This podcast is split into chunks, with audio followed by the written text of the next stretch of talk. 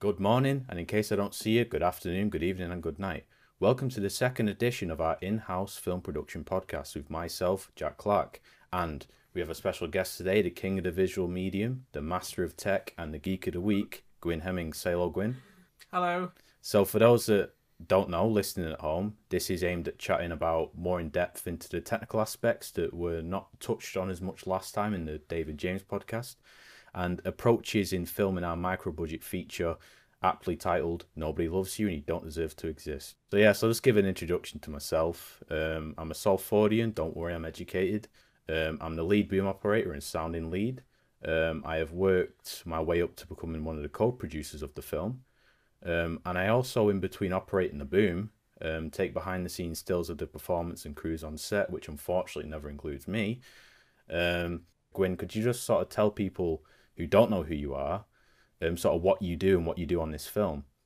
Uh, hi. So on this film, uh, I am the director of photography. Uh, so I work with Brett to uh, look at the story and we sort of work out visually what we want to do, what we want to achieve with it, and uh, and then lighting and shooting it. Um, I sort of started off uh, in sort of TV drama as a camera assistant. I spent quite a few years years doing that. Uh, but I always love shooting and lighting, especially something I've always been fascinated with. Uh, so when I sort of read the script for this, I was uh, sort of instantly filled with ideas, and I was very very keen to to get involved.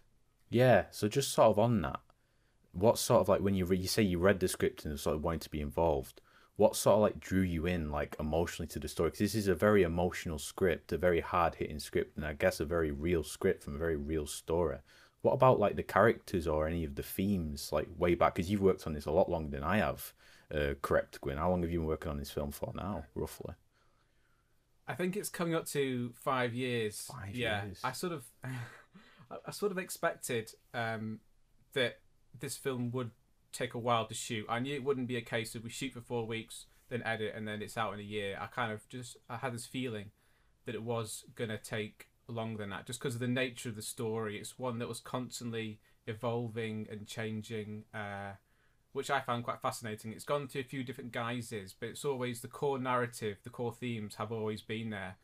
And um, the themes themselves, I thought were quite fascinating, uh, especially sort of grief and isolation, um, and sort of the effects that they have on a person and how it affects their mental health, and also the different ways that we all deal with grief. Uh, it's something that fortunately we all have to deal with in our lives. Um, and you could say the sort of creative catalyst for this film was the death of Nick Jackson. Uh, he was a very good friend of Brett, the director, and um, Sue and I uh, worked with two, and I thought was a really lovely guy, and he's a very talented chap.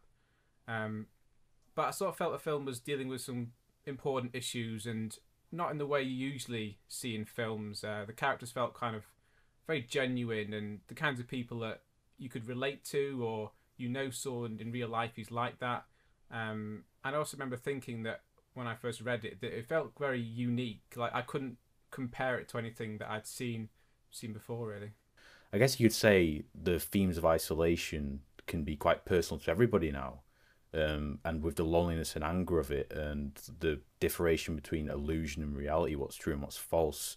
I mean, everyone's kind of experiencing that now, don't you think? Have you experienced that yourself just over this pandemic and over like working on this film? Um, what I have found uh, with the, with the pandemic is this feeling of sort of uh, you almost can't describe it. It's kind of like uncertainty. Just this feeling that like um, you don't because not really knowing what's going to happen.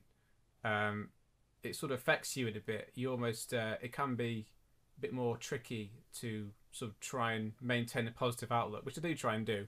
Yeah, I mean, I think it affects us all as a creative. I mean, I I left my undergrad. I was working on this film through meeting Brett through that, um, and I left my undergrad kind of like thrown into, I guess, a den of vipers in a sense because a lot of I know a lot of my peers that I previously worked with or previously studied with, they've almost just given up in a sense. They've almost got normal jobs. So this film, in a way, it is like the sort of like best option, and it's like sort of slowly become that best option over time just through working with it and working with Brett.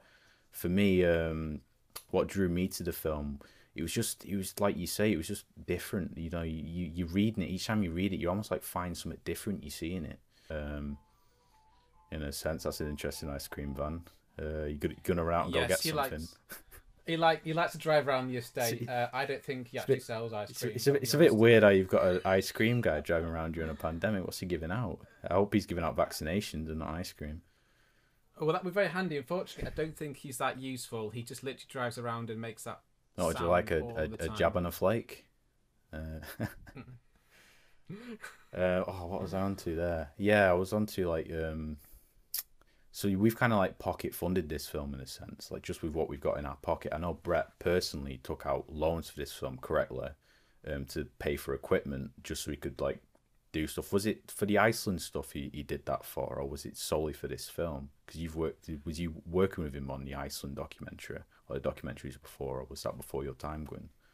Uh, that was he, he's working with Nick on those ones, but him and Nick bought a load of camera kit uh, many years ago. So they bought sort of uh, the five D and some and some lenses and some tripods and various other bits and bobs, so they could shoot their own stuff, shoot little their uh, documentaries and music videos.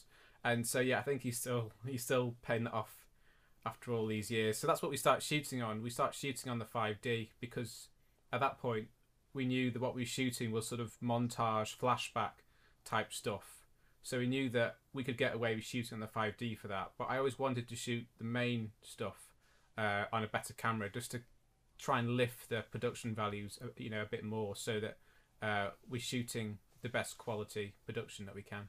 Do you find that hard to do on on no budget? Try and shoot as best as possible. I guess you're trying to shoot for cinema without cinema, in a sense. If I'm right in saying that, is that how you kind of feel shooting it so far? Yeah, I find that usually you've either got money and no time, or you've got time and no money. Uh, it's very rare that you get both.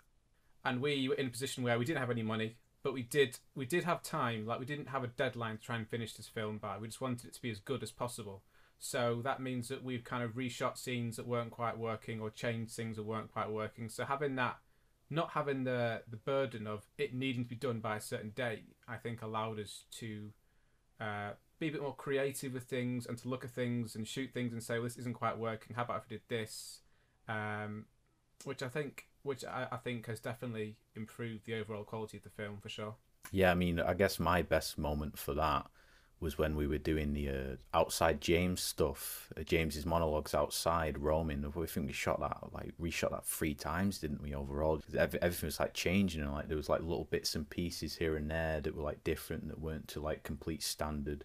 But overall, the interesting thing was each sort of section of takes that we did on those individual days they were each usable like somebody somebody could use them and produce them into like a film but with with Brett's vision and Brett's ideas and Brett's direction, it kind of like that Kubrick level standard, really, where it's like if it's not perfect, I'm not using it. You know, it has to be the best meal. You have to serve the best meal to me that we can possibly do with the resources. How did you find like constantly reshooting? Is it taxing on you? Um, I'm trying to think of things where we've actually been and do done reshoots, and it's very very rare to be honest to do reshoots. Sort of either in the, in the live action world or in the stop motion world, which I've also done quite a fair bit of work in, it's very, very rare that you will reshoot something unless there's something quite serious or unless the, the client is happy to, to pay for it to be reshot. Um, but I think, like I say, it's, it's, it's given us a, a huge benefit, I think, with this because if we haven't got much money, we have to show that this film is worth watching. And the way that we do that is by the quality of the writing, of the direction, of the performances, this is something that people have you know have slaved over very hard and spent lots of uh, lots of hours, lots of time. Yeah, doing the best they can. Yeah, I think it was. Uh, I think it was David Lynch. I think I'm right in saying it was David Lynch and Eraserhead. I might be wrong. I think it was about five to seven years he spent making his first feature Eraserhead. I kind of draw a lot of similarities between that production because they kept running out of money. Effectively, they had uh, David Lynch was working normal jobs um, he spent a year, I think it was his garage or one of his rooms, kitting out to be a sound studio. And I mean, I think you know if you spend time on your craft and time on your art. I mean, when I remember when I first jumped onto this project, it was like it was kind of taxing. It was like, you, you know, you, you look at Brett at first glance and you go, who is this guy? He's, I've never seen a guy like this before. This is this guy mad? Is he crazy? Then when you start to work with him, I, I give it about mm. two months, I'd say. When you start to work with him, you kind of go, actually, this guy cares more about film than I ever could fathom um, cares more about the craft yeah. than I could fathom. It's like Brett's yeah. almost in love with film, and Um, and I think since knowing Brett, I've like really opened myself up to film more because film can be very um, sort of narrow for a lot of people in terms of mainstream content. Because this, would you agree, this is not really a kind of mainstream film, really, is it? No, I think uh, I wouldn't say this is a mainstream film, which doesn't sound very great for anyone who wants to invest in it. Um, but I think it's the kind of film that you know will be most appreciated by sort of real film lovers and cinephiles. I mean, sort of he's he spent a lot of time writing this, you know, years writing this and rewriting, and he's storyboarded every scene as well. He's put he has put his heart and soul into this into this film, and I think it shows in the script and the storyboards, and hopefully it will show in the final film. Yeah, I mean, it's almost art as therapy in a sense because. Uh, to be personal, but he did write it through grief, through grieving, and that's kind of that kind of adds to the art really because you kind of you get a different feeling to the characters that you're watching. Like i guess a common person would go wow that, that, that feels really real. And then us as crew we go yeah it, it did happen. It genuinely did happen. All this did happen. And it's kind of like sometimes it's like the truth is almost like more unbelievable than the fiction or the truth is more fiction than the fiction that you're producing. And like why do you think it's really taken so long to sort of get this project sort of like flowing and like one of the facts that i love is that apparently i read that it took peter jackson longer to shoot his first film bad taste than it did to shoot all three lord of the rings films. Because bad taste was his first film he's doing it for no money. Uh, it was shot on like odd weekends when people were free. Uh, it has got a bit of sort of special effects and things in it as well, but um, that kind of gives you a bit of bit of hope that it's not just us that are taking our time with this. Lots of other people as well.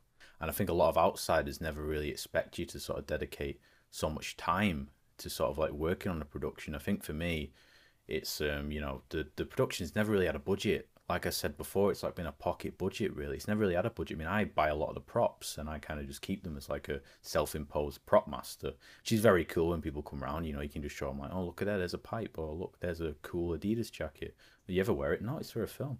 And then it opens up a lot of stories and a lot of talking about. So I think that's a good thing about film actually is you can you can talk so differently to people about so many different things compared to a normal job like my I know friends that work like blue collar work like Tesco and they just say oh it's the same every day just did this did that where I go actually you know yesterday I was uh, I was down a quarry for filming a guy juggling. And they go you what? Uh, yeah that's my job.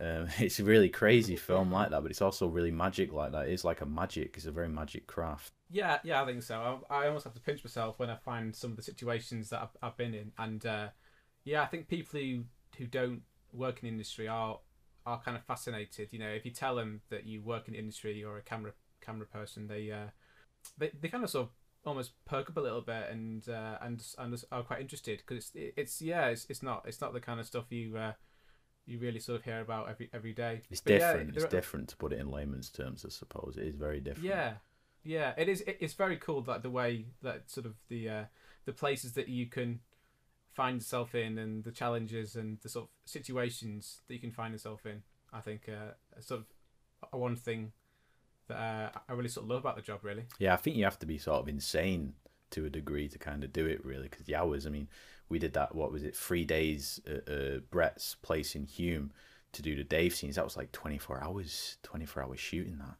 That was like mad. We did that overnight. So I think we were starting at like six p.m or or even earlier than that actually. And we did it over three days, and we had to reshoot again, which was like, oh god, oh god, we you know we thought we'd have it out of the way in forty eight hours. Let's add another forty eight hours to that. But you know, it's back to that you know attention to detail, which I think is like synonymous with this project, and a lot of other projects kind of miss out. It's like you know, not to reveal, but if you look in a lot of the frames of the film, you'll see recurring things that have appeared before.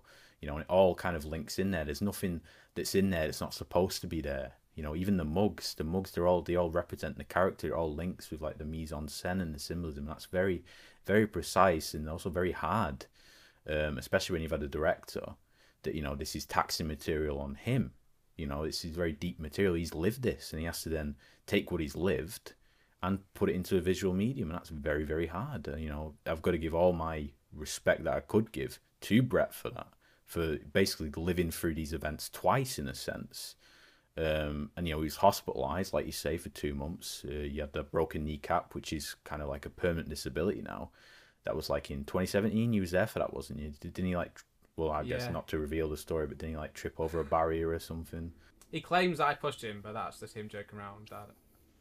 I definitely didn't push him. He fell over a curb, and uh, yeah, he, he sort of he busted his knee up, and he's uh, he's still on crutches now. So uh, you can't tell anyone that Brett has not suffered for this film. He has suffered in every way that a person a person can suffer really for a film. I suppose in a way he is like a champion for that, and I think if if I was like less able-bodied or I was just suffered from a disability myself, I would probably see Brett as like a role model, probably for that because he's continued to go on a lot more than some able-bodied people do. You know, through a leg injury, through a surgery on a hernia, um, through a pandemic, through all these sort of personal problems and issues. You know, it's it's it's that is tough and it builds character, and that's why, in the same sense, he writes fantastic characters. I just want to Yeah. I want to touch on just just the the sort of elephant in the room, but the original lead actor, um, he did drop, didn't he? He dropped out of about I think it was five months of development. Um, we we both met him in the, we did rehearsals as well, which were, were filmed by you. Um, And yeah, it was it was a weird situation, wasn't it? It's hard when you've got a project that is going to be running over a long time when you can't pay people. So you almost can't really fault people for leaving the project. But yeah, he did uh, did leave us in the lurch a little bit. But I think these things happen for a reason because we've got an actor who's much better, Dave Howell, who's absolutely brilliant. Yeah. Uh, I can't imagine anyone else being in the role now. Yeah, no, Dave's fantastic. I think working with Dave, he's a lot more open.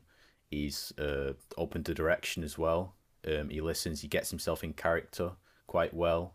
Um, on on on set, on set, he's he's he's great with direction.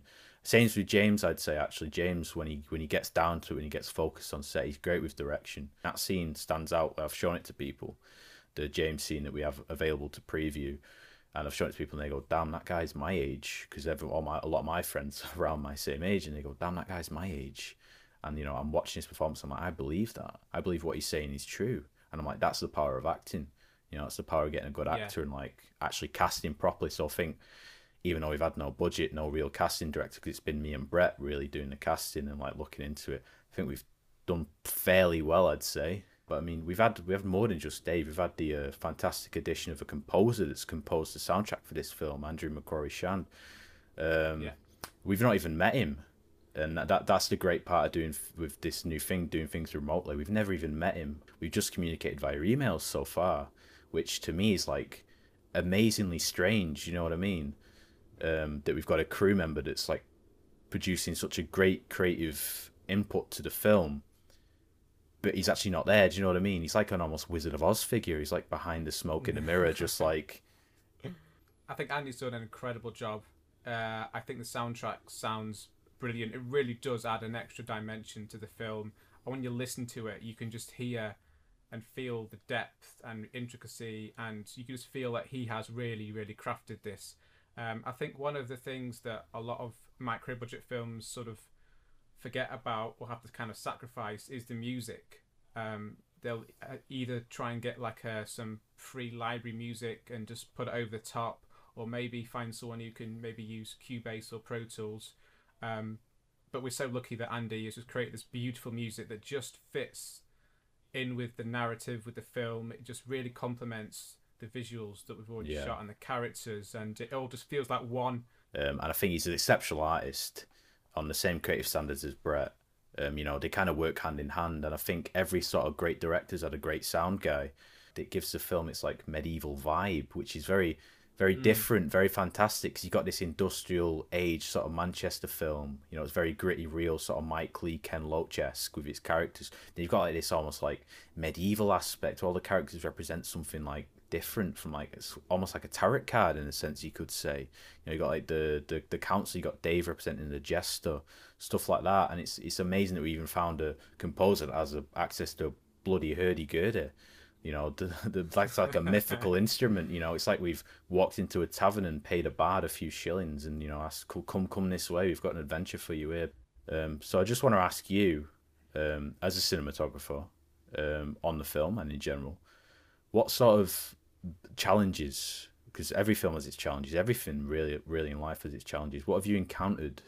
Um, yeah, I suppose obviously the obvious ones, as mentioned, are things like uh, it's the lockdowns and people injuring themselves or not being available for shooting and stuff, but also um, trying to get into the mindset of the characters because as a camera operator for this film, I've, uh, Brett was very keen. I really get into the mind of Dave into James because when I'm shooting them, he needs to feel like he's he's talking to you, the audience member. So you need to feel like he's talking to you, he's engaging with you, like James is talking to you. So the way that we blocked it, um, the way that the camera moved, uh, we wanted to feel like the audience is involved in this as well. So trying to get inside the head of you know uh, James's character and Dave's character was was an, was an important part, I think, um, when we were shooting the monologues.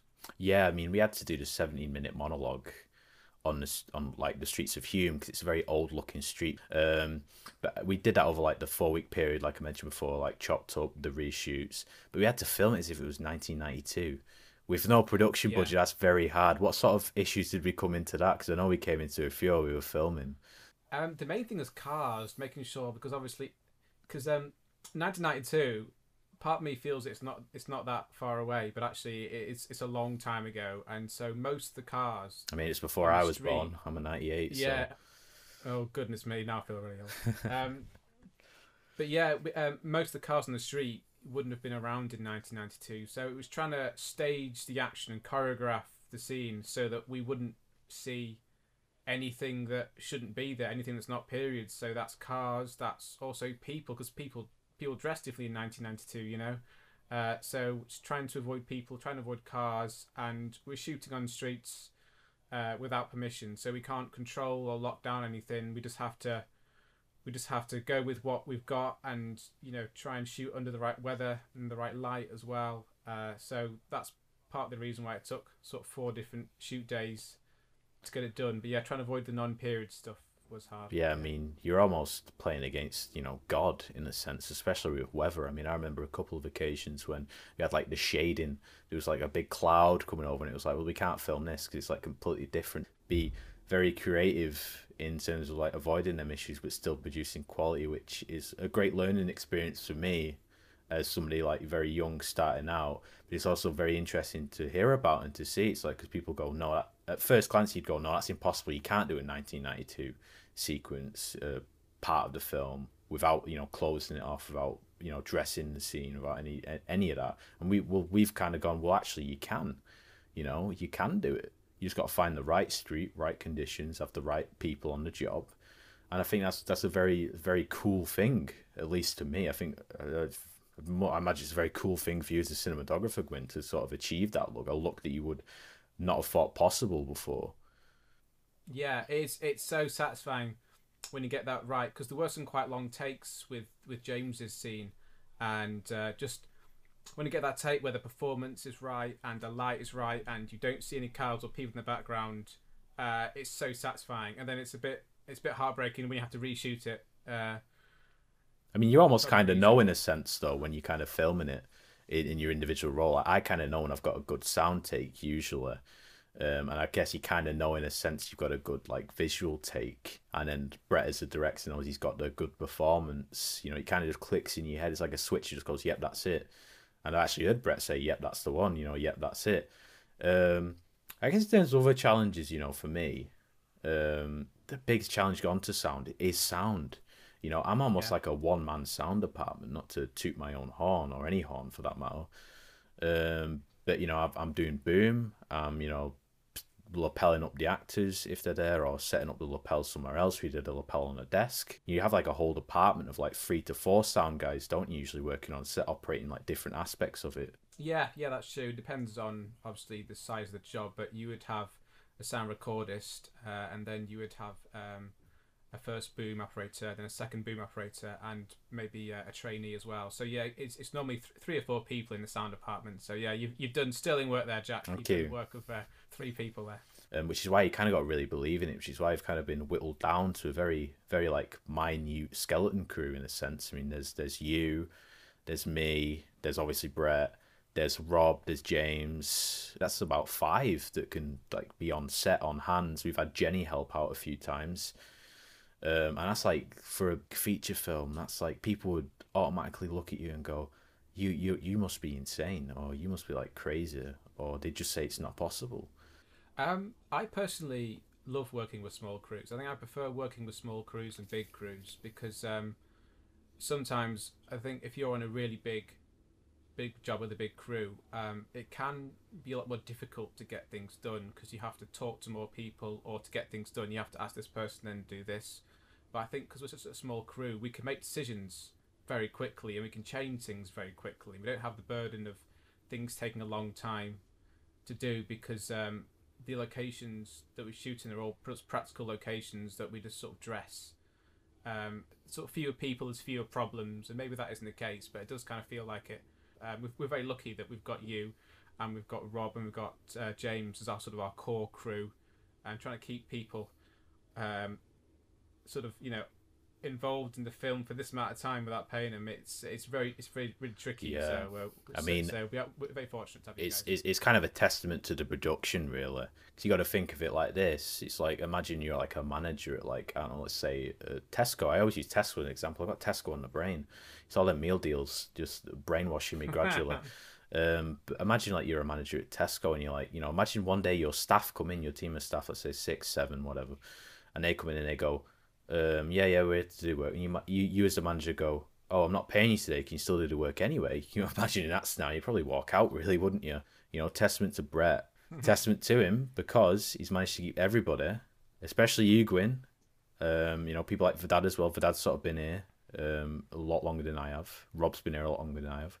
Um, even James. James was doing boom on the, I think it was the Susie shoot before I was attached to the project, and to keep them all sort of on the on the grapevine for so long without paying them, you know, with demanding such yeah. such detail, such work, you know, is it's just a testament to the to the project, but also the director as a director, because you know anybody else I think would really struggle to keep to keep even just like one or two people on board for that long, let alone you know a crew of five or six for five five years, you know, five years. Well, what sort of drew you in with Brett? You know, well, what is it? What is it about Brett's direction that sort of drives you as a cinematographer? Is there anything specifically? Um, one thing I like about working with Brett is that he he he knows what he wants, and I think that is a very important quality to have, um, because it it does make the shooting a lot easier when when the director has got a vision. He knows how, or or they know how they want this scene to be done, or how the film to look, or how this thing need, needs to be done,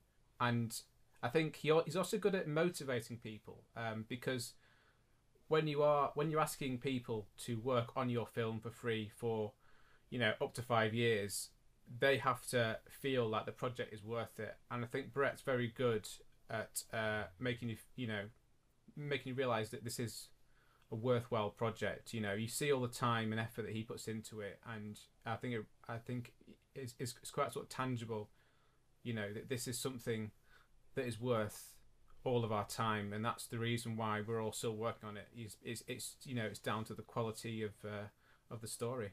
Yeah, I mean, I it, on this inspiring. I remember working on a couple of the night shoots uh, during I think it was a summer summer uh, core lockdown, first lockdown, um, and we we went on a shoot with Brett. At, I believe it was the Mancunian Fort. I remember very vividly that it was very late at night. I think it was like eleven ish, going on one mm. one a.m., which is a crazy time. And I remember him giving like such a roaring speech, you know, like he's like Spartacus in the streets of Manchester, and that in itself is is something that's worth filming or something worth capturing. He's giving that speech, uh, a like speech rant to us, and you know, for like he can talk for like he can talk for like years, Brett. He can talk for centuries. Um, hmm. Yeah. But uh, he's giving us that speech, so and and it is inspiring. At the time, you might not like uh, digest it or respond to it, but when you go back home and you go, you do remember it. You know, you remember his speeches, you remember what he says, you remember you remember his direction, you remember being on set with him, and that's a very key takeaway. That he, he is a leader. I mean, I'd I'd, I'd want him to run the country realistically at this point. It's crazy, isn't it, that we're still working on this and we've got a government that at the moment is really discouraging doing it. Do you know what I mean? Yes. I mean, uh, yeah, it's it's very it's just it's almost heartbreaking in a way because the arts contribute so much you know film theatre television music you know it just contributes so much to our economy. And we're sort of known around the world for you know for, for being incredible in some of these arts. Uh, and yeah they just completely underfund it. Uh, and it's i think it's it's tragic. And and they're sort of telling people they should retrain as something else yeah i, I remember like they did the campaign um was it like get a job in cyber you know, yeah. retrain. That's crazy. That's like It's like saying give up your art, you know, give give up what you want to do. Go go do this instead. That's that's massively discouraging. Do you know what I mean? It's crazy for for for you to like even make a film in those conditions. Um, which is either we're crazy or the world's crazy. Do you know what I mean? Um, well, I think it's possibly a bit about. I suppose that's kind of why it's kind of why it's important that this film gets made, really, to show that films can be made under almost any any conditions. You know, sort of whatever you throw at people, they'll find a way to uh, to survive and to thrive and to make great art. I think it's fantastic, really, because I guess in this country, the epicenter for film has always been London. You know, London, London, London, the South. Whereas, yeah. like what we're building is something like very northern. You know, there's a very big Manchester identity in this film. I mean, a majority of the actors themselves are born and bred within Manchester or from Manchester. They work in Manchester. You know, we've got crew in Manchester. Uh, we got people supporting the film from Manchester. We got a creative industry up here that I don't think it's really like you know took off in the way it should do, and I think like film, this film and films like this, that kind of like, you know, you can you can see feel Manchester watching it. It's it's it's got history as well. It's got a very heavy history of music. I mean, Brett even documented it in his. Uh, what was it? One one of his Beyond documentaries. It's just slipped my head. Uh, Beyond uh, Oasis. Yeah, Beyond Oasis. That was it. I was thinking for some reason I was going to say Beyond the Smiths, but I knew that was wrong. Um, but I guess in a sense it is. Um, but yeah, you know, it's it's it's home to both industrial age, computer age, uh, history of great history of music, but it's not really had a great history of film, and that's very surprising to me. Very very surprising. Is is it surprising to you that it's not had a great history of film? Um, yes and no. I can kind of see why all the big films go to London because they've got all the big studios. But Manchester does have its fair share of big studios as well. But Manchester at the moment, it's mainly sort of uh, TV. Uh, you've obviously got BBC have moved up to Media City as well and Salford. Um, so there's lots of, sort of kids as well as sort of news and sport. Um, there's also a bit of stop motion as well. Again, that's sort of more kids' work. But the thing I feel is missing is uh, is is the sort of the big film work. Really, I mean, any time that you see Manchester on a big screen, it's usually uh, been made to look like New York in a yeah. Marvel film or a big Hollywood blockbuster film. So I think it's very important that we we see more of Manchester on the on the big screen, but just as the Manchester that we all know and love. Yeah, I think the Northwest in general, really, to be honest, you know, it's yeah, it's, it's, a he- it's yeah. a big heavy place. There's a lot of creative people here, but I just want to like touch on, um, you know, you you normally you normally work freelance, um, and you know you've you, you, you had a contract to Universal Studios, uh, did, which you recently completed. Am I correct in saying that, Gwyn? Yeah, we wrapped that up on uh, middle of January uh, this year, twenty one. What what was that sort of project you were involved in, and how did it differ from this? So that one, I was an assistant lighting cameraman. So that was a, a stop motion uh, job called Norman Picklestripes. It's a kids show for um, the Universal Studios Kids channel. Uh, and that was a long one. That was three years. It's I didn't realize. Well, actually, I think it was the contract originally was two years. It did run a bit over, but also it was also affected by the pandemic as well. So I was kind of out of work for six months until it was safe to go back in. Um, but I I find it fascinating stop motion. Um, it, it, it uses I've I've learned a lot of skills from from that that I can transfer onto other jobs. But um, the sort of lighting element is a big one, which is what one reason why I love it. It's all very intricate lighting because the sets are a lot smaller than a live action set because the, the, puppets are generally a lot smaller. And we shoot all on stills cameras as well. And I've always loved um, still photography, so um, so I've I've learned a lot as well in terms of the sort of the post production side, the processing, as well as just the sort of general shooting. So it's been a, it's been a really great job.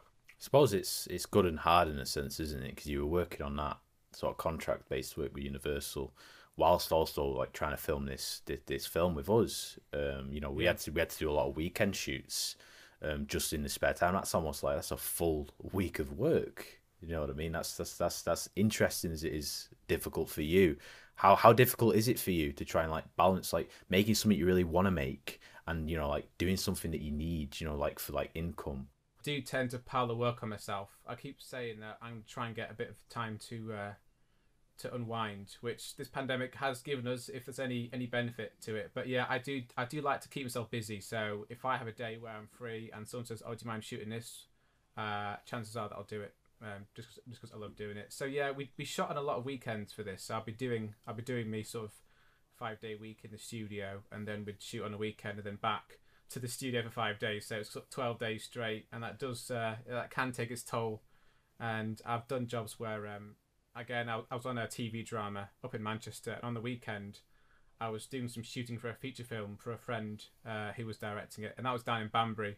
So I was going driving down to Banbury on Friday night, shooting this uh, some scenes for this feature film, then driving back up Sunday night, and then back into work on, on Monday morning in Manchester. So uh, and also I, I think I shot a feature film in an entire month with I think two days off, and in those two days I think I had two weddings. Damn. so um, I would recommend don't try and burn the candle at both ends. You need, you need to give yourself time to. Uh, to have a bit of rest. But I think if there's if there's great work that you're being offered, I think you should you, you should take it really.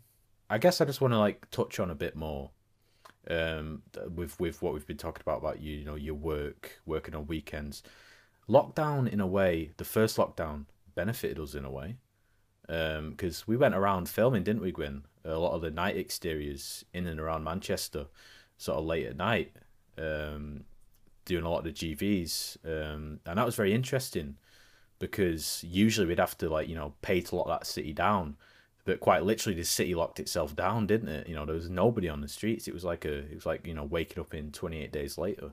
How did you find that experience, sort of being able to film Manchester during a lockdown and even still working like that during a lockdown? How did you find it overall? Yeah, well, it was. I believe it was just after the main lockdown. So um, so I think we were technically allowed out, but I think a lot of people were staying, were staying in. Um, so we did kind of take advantage of that a little bit. It was it was it, to be honest, it was quite eerie, but it is also it was really nice being able to uh, to kind of get about and and shoot what we needed to shoot. How has it been feeling to you, creatively and individually, to be able to sort of like, I guess, put your individual stamp, making important decisions, not only technically but in some cases creatively? How do you feel to making that jump from what you've worked on previously to going straight into a DOP on this project? Um, well, it's been it's been great. I've, I've really enjoyed it. Um, I'm kind of lucky that uh, when I was working as a camera assistant, you know, I worked with some amazing DOPs and operators and focus pullers. You know, some really amazing crew, and I've, and I'd, I'd like to think that I've taken quite a lot from what I learned from them. It's quite hard when you're assistant because you don't, cause as a camera assistant, you are very busy and you don't really get a chance to actually kind of watch the DOP light and sort of uh, just look at the lights they've used and what it's doing. Quite often, it's very it's very busy, so you haven't really got the time. But so, sometimes you do get a chance where you can see something like, especially when they're lighting something like night exteriors, which are very tricky, especially on a low budget. Uh, you can kind of see what they've done, and you can sort of work out, you know, what that light is and what that's doing, and what's the effect they're trying to they're trying to create. So yeah, I've tried to use everything that I've learned from those from, from those shoots to when, when I finally start shooting myself. And you look, you make a lot of mistakes when you start shooting yourself, but that's all part of it, I think. Yeah, I guess you um, learn from mistakes, really, don't you? I, I don't think people should really be afraid of making mistakes. But no, I to be honest, I, I sort of really enjoy it. I love doing like handheld work. So when I start sort of um, shooting handheld, and the performance is is amazing, which we've had so many, especially you know with Dave and James, such so so many amazing performances that you just kind of feel lucky to be there capturing it. You know, um, it's it's really interesting, um, kind of because when when you're sort of sat behind the camera, you almost feel like they're performing to you, and you're you you feel like you're the first person to receive that performance. So it's quite. I think it's, it's a very sort of special moment. I think it's a very special relationship that you have between the camera person and the actors. Uh, and I, yeah, like I say, I love doing sort of handheld, especially if there's movements and you have to sort of choreograph, you know, where does the camera move when the actor moves and just working through that. And I think also just relying on your instinct, you know, sometimes you either make mistakes or you make choices where you think, oh, I'm, I'm not sure why I did that. But actually, you, you watch it back and you're like, oh, actually, that, that works really well. Or, or then you can work out ways to maybe enhance that, improve that, or do things differently. But um, I think yeah, I think I, I think you sort of having sort of just going with your gut. I think is quite is quite an important important thing. Yeah, I think I think in terms of like handheld, we we, we, we really hit the bar lucky when when we got to use the 53.2 studio. to do to do those shots with the ladder uh, for the dream sequences with Dave, uh, the lead. Those are some fantastic shots. That was such a fantastic experience. I mean, big big up to fifty three two for the work that they do, and to Dave Howell, um, absolute powerhouse in them scenes. Um, and that was only Yeah. amplified by your visuals, Gwyn, because sound wasn't as important in those scenes. I mean, we've had the cool shot in the trailer, which is like reminiscent of Jacob's Ladder, where he's shaking his head. You got the motion blur. That's you don't see that in a lot of modern films, if at all. Do you know what I mean? It's such a cool thing to see and an interesting thing to see, and it's it's great to get the opportunity to do that and to have a DOP that that, that can do that, that takes those risks to do that, because it is risky to do. Well, I suppose it depends on the risk. Obviously, if it's a, if there's a risk that people might get harmed, that's obviously very different. But if it's a, if it's a if it's a creative risk, um, then you know if I feel that it's the right choice for the film, then uh, I think that's all you need to to know. Really, I think that's the only question you really need to ask. If I think whatever it is that you're doing, you know, you have to ask: Is this is this right for the film? Is this right for the narrative? And if the answer is yes, then you know, chances are you should do it. I guess you know the past five years of this production, um, it's just grown and grown. Um, you know, we've got articles coming out, we've got stuff like this. Doing even doing a podcast to me seems like I don't feel like I'm a celebrity. Uh, I can imagine to you as well, Gwyn. You know, um, Oh, I hope not. um, you might appear on camera soon. Uh, back onto that, you know, it's it's got a cast of I think about sixteen professional, semi-professional actors. You know, we've we've we've got larger crew over time. You know, more people want to be involved, like Andy, like Dave. Um, you know, we've got you know Dave again, big him up again, but he's a great new lead actor compared to what we have. Dave had. is amazing. We are so lucky to have Dave Yeah. on this uh, on the, on this shoot. Um, I- feel like the first time I met him, I just knew that we were going to get on. You know, when you meet someone for the first time and you just have this feeling, uh, this this person's all right. We'll Yeah. Uh, but yeah, Dave is incredible. He's done some amazing performances, and I really look forward to the next monologue to see to, uh, to see what he does there. And uh, James Ward as well needs needs another shout out because his his scene is fantastic. He's one thing that made that scene slightly easy to shoot was that he knew the words so well, and he, and his performances uh, was was so strong. Uh, and that scene's like 17 minutes, but it doesn't feel like it at all. It absolutely flies by. So I think that's a credit to uh, to Brett and to James for that. the actors that we've worked with at this level because they're relatively unknown level. Do you know what I mean? But it's like we're working with like um, we're working with professionals all the time, and it's it's amazing that we that, that, that it's amazing that these people haven't been discovered before. And in hopes that this film will will discover everybody attached to it, really, we'll get somewhere from it, and I firmly believe it will.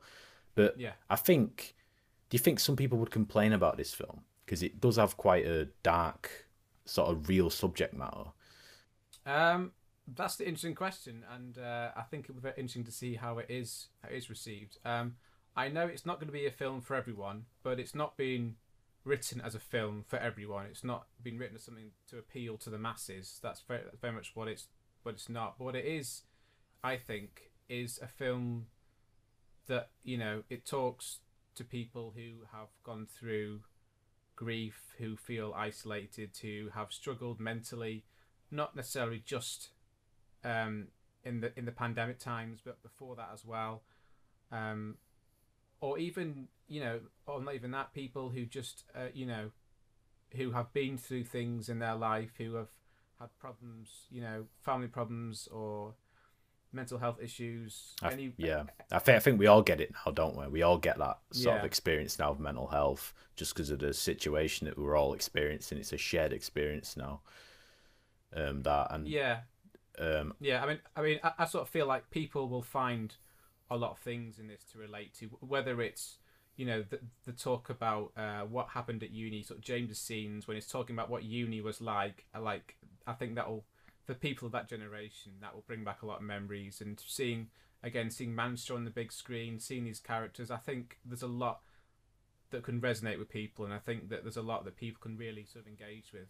a lot of the things they just happen in life. Life happens. You know, death is a part of life, and you know whether we want it or not, you know, grief is a natural extension of that. You know, we we love someone, we want to remember them, and grieving is you know our our way of you know, expressing our love and compassion for one another. You know, to create something I think that expresses our experience, uh, stuff that happens in our life, which is what we've we've effectively created. You know, I'd, I'd argue there's a bit of every member of the crew in this, not just Brett, not just Brett's writing. I'd argue there's a bit of every member of the crew in this. Um, and you know, it, it means we're human beings to make something like this, something different, something that explores such things that people might want to ignore. You know, to explore such a taboo issue creatively um, with a group of passionate people, a small group of passionate people, is, I think, life affirming. Really, would you agree? Like, it's life affirming to, to, to do something like this, to be able to work on something like this, um, that, that explores materials that you would might not get the opportunity to explore again. For example, do you know what I mean? Yeah, yeah, I agree. It's it's really nice working with people that you you kind of you see eye to eye and you get on with them and you sort of see things the same way. Uh, I think I think we, we've all really sort of gelled on this because I think we all have that similar mindset where we just love cinema, we just want to make cinema, uh, you know, and we're happy to use up you know any any free days that we have, you know, to shoot something that we hope people are going to talk about for years to come high hopes to screen it in Europe, but almost go on tour like a rock band. Brett was telling me the other day, which would be interesting. go on like a film Sweet. tour in like a big old van, like we're a Metallica or Black Sabbath or something. Well, that's what what that's what Kevin Smith did for his last film. He basically took it on tour, and that's how he made money. Really? Sort of, you know, he's a, he sort of he'd book cinemas and he'd do a Q and A afterwards. He was the um, his the, the latest. Um, Jay and Silent Bob film. Oh, really? Um, no, I haven't watched that think... actually. I really wanted to. I, I quite like Kevin Smith. Um... Yeah, yeah, same. But yeah, he basically just did a tour, like he said. He sort of booked out cinemas uh, to screen the film, and then they did a, a Q and A afterwards. And I think they were pretty much all all sold out. So that's eventually how he he was able to fund the film. Well, I mean, fingers crossed we can go on a tour because I know we definitely can't tour remotely. Uh, that'd be a very interesting experience, a virtual tour around Europe. Um, but yeah, I think we're coming to a close, Gwyn. Um, it's been fantastic doing the podcast. Fantastic having you Likewise, on. man. Um, you. This is a very interesting one. Um, I don't really have an outro, outro to close on, so I'll just close on. Nobody loves you, and you don't deserve to exist. Not a statement to you, but the name of the film that will be released. We are hoping this year.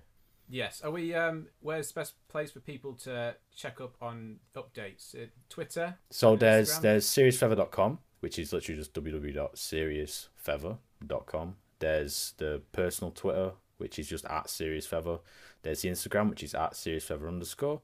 There is uh, Love Film Exist as a handle.